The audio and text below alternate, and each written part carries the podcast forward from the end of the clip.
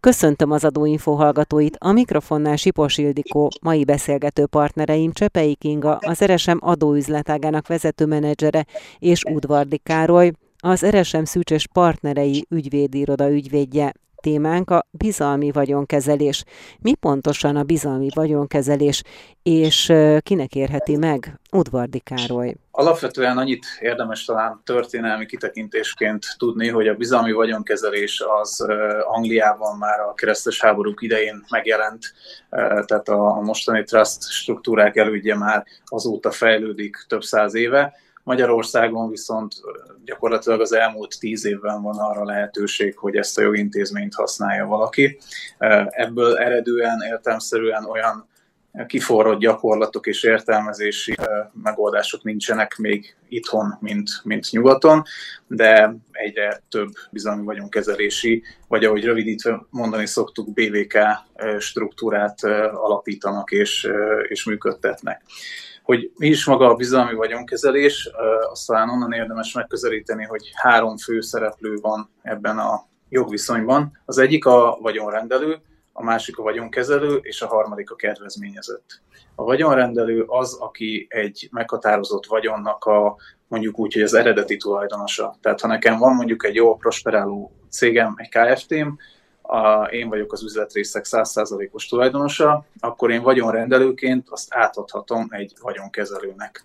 A vagyonkezelő az ö, egyébként akár én magam is lehetek, vagy egy általam alapított cég, itt fontos azt megjegyezni, hogy alapvetően amiről mi beszélünk, az a nem üzletszerű bizalmi vagyonkezelés, eh, ahol magánszemély a vagyonrendelő.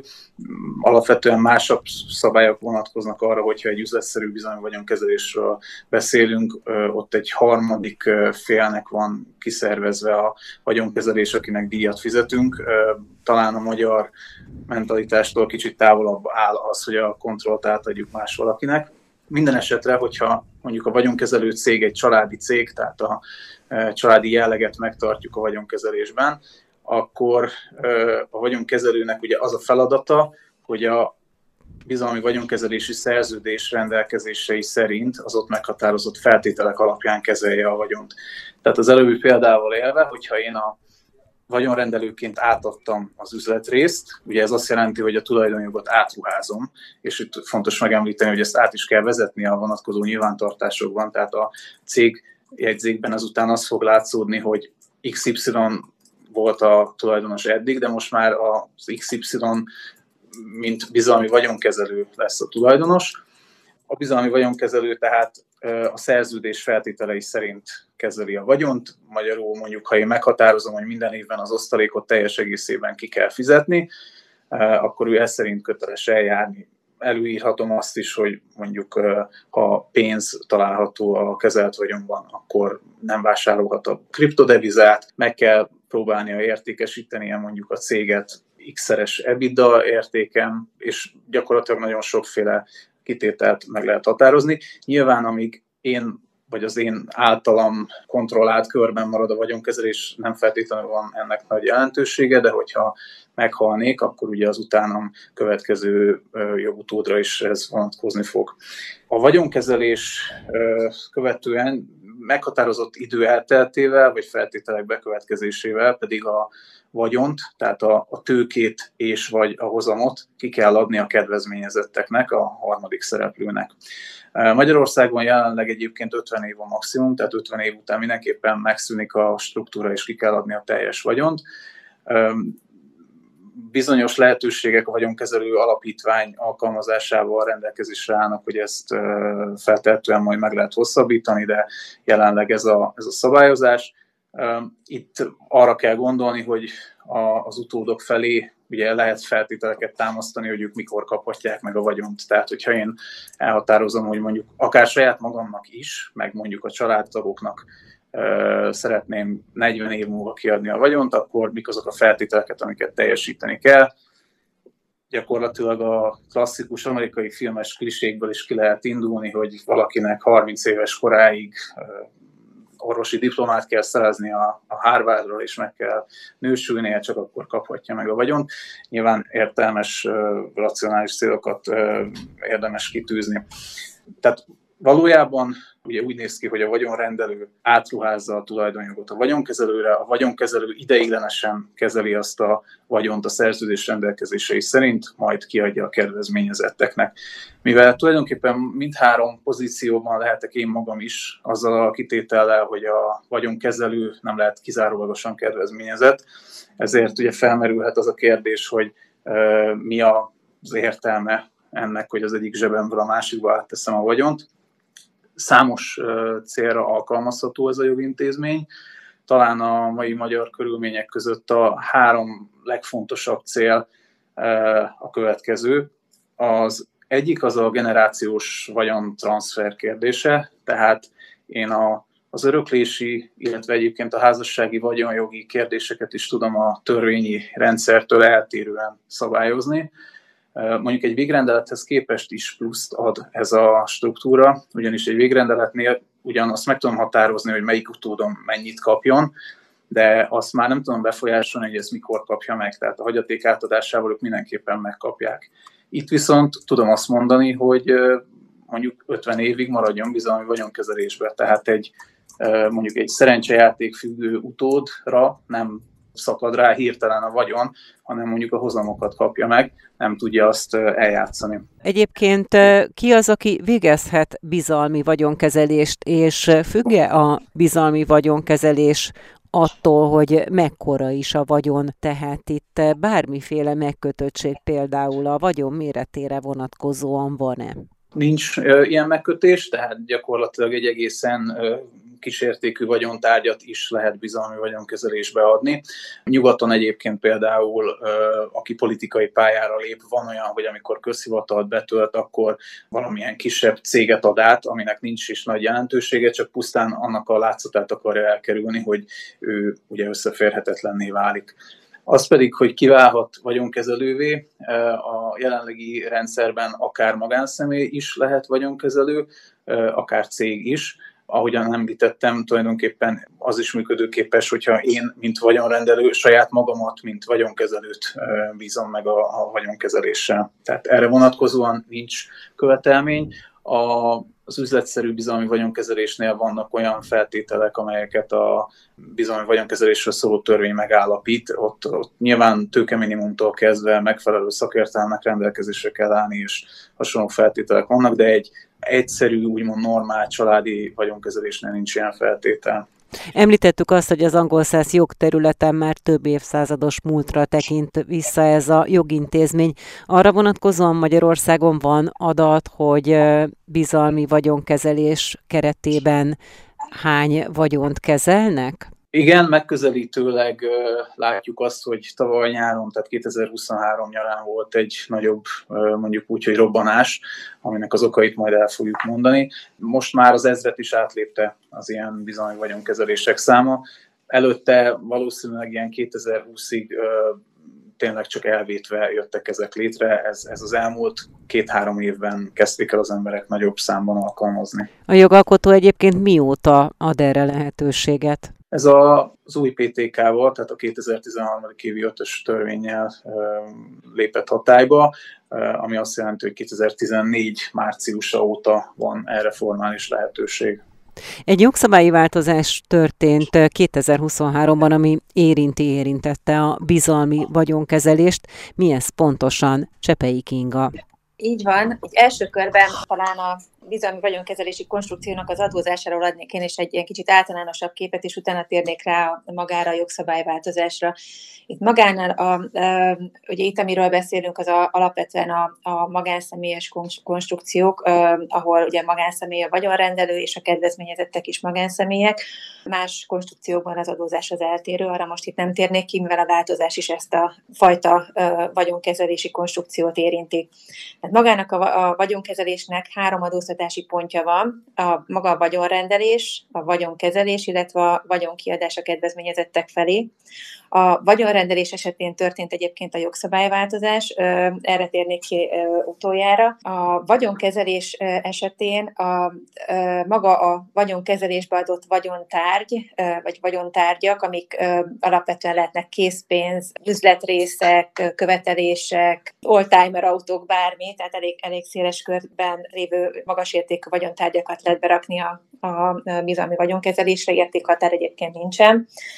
Ezek egy önálló adóalanyt fognak keletkeztetni adózási szempontból, nem önálló jogi személyek, de, de egy külön, külön adóalany jön létre akinek ugye itt a, a könyvelését, tehát elkülönít, elkülönítetten kell elvégezni, tehát erre vonatkozóan lesz egy teljesen különálló könyvelés és ö, különálló beszámoló, illetve az adóbevallásokat is erre tekintettel külön kell készíteni, és társasági adó szempontból ö, egyébként ö, tehát a társasági adó szempontból és iparüzési adó szempontból minősül ez, ez a vagyontömeg egy önálló adóalanynak. Hogyha olyan tevékenységet végezne a vagyonkezelő a kezelt vagyonnal, ami társasági adó köteles, vagy iparüzési adó köteles, akkor ezek a kötelezettségek felmerülnének. Például, hogyha mondjuk egy ingatlan kerül bele, amit bérbe adunk, akkor ennek a nyeresége a keret kezelt vagyonon belül mind iparüzési adó, adókötelezettséget, mint pedig társasági adókötelezettséget fog eredményezni. A meghatározott jövedelmek esetén ilyen pénz pénzügyi jellegű jövedelmek esetén azonban meghatározott feltételek mellett ilyen adómentesség érhető el a, a, a vagyontömeg, mint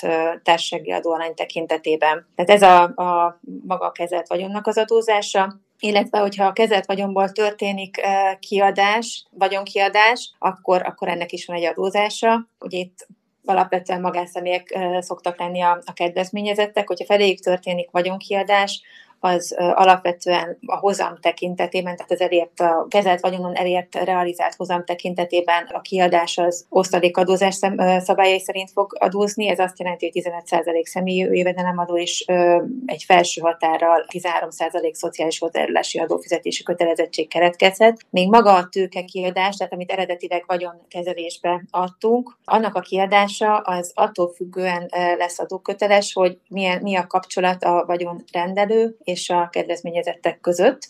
Hogyha itt megállapítható, hogy egyenesági leszármazottak, házastársak, testvérek között történne a tőkekiadás, akkor ez adómentes lehet. És itt kanyarodunk vissza akkor arra, hogy akkor mi is az a tőke, amit ugye beraktunk a vagyonrendeléskor, ugyanis ugye az a, az a, igazából az a legelső adóztatási pont, és itt voltak a jogszabályváltozások, tehát vagyonrendeléskor berakhatjuk a vagyonelemeket könyv szerinti értéken is, ugye nagyon sokan üzletrészeket adtak be vagyonkezelésbe, és ott ugye előfordulhatott, hogy a, mondjuk egy 3 millió forinton alapított, 15 éve alapított céget raktak be vagyonkezelésbe, ami most már 1-3 milliárdot is érhet. Itt ugye nem mindegy, hogy 3 millió forinton rakjuk be a vagyonkezelésbe, vagy, vagy a, a, a szokásos piaci értéken, ami most egy lényegesen magasabb összeg. A 2023. szeptember 11-ig a, maga a vagyonrendelés az adómentes volt mindenféle egyéb korlátozás nélkül. Tehát itt lehetőség nyílt arra, hogy felértékeljék a vagyonelemeket a, a vagyonrendelők, és piaci értéken rakják be a vagyonkezelésbe, és akkor utána ez az érték számított gyakorlatilag tőkének a tőkekiadáskor, ami ugye meghatározott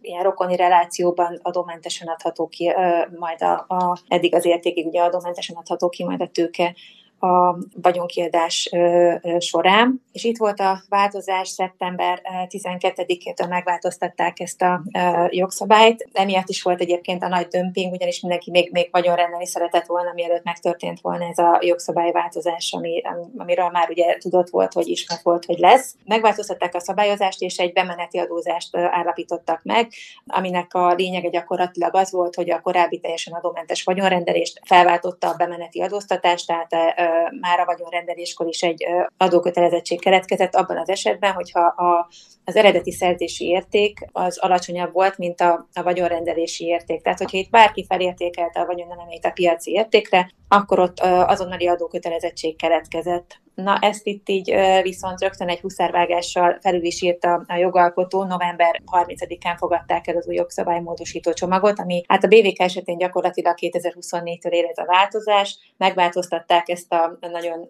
tiszta világéletű szeptember 12-ével hatályba lépett változást, és újra adómentesítették magát a vagyonrendelést, viszont feltételekhez kötötték ezentúl.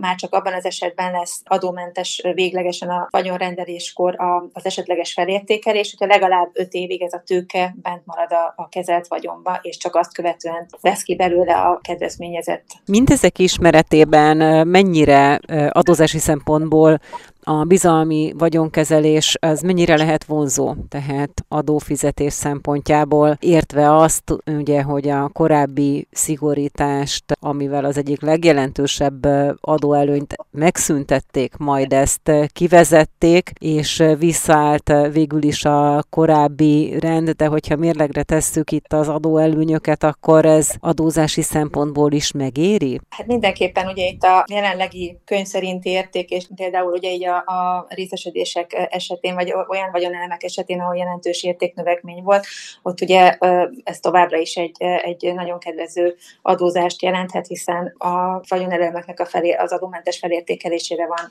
lehetőség. Nyilván a vagyonelemek tovább is, is tehát még magasabbra is felértékelődhetnek a vagyonkiadásig, vagy a konstrukciónak a, a megszűnéséig.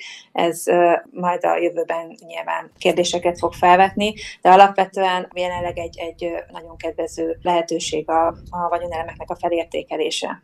Mit érdemes tenniük azoknak, akik már élnek a bizalmi vagyonkezelés lehetőségével, tehát már úgynevezett működő vagyonkezelési struktúrák Udvardi Károly? Azt gondolom, hogy az első kérdés az, hogy érdemes-e további vagyont is rendelni. Pont emiatt az elmondott szabályváltozások miatt ugye most már adózási szempontból is optimálisan ezt meg lehet tenni.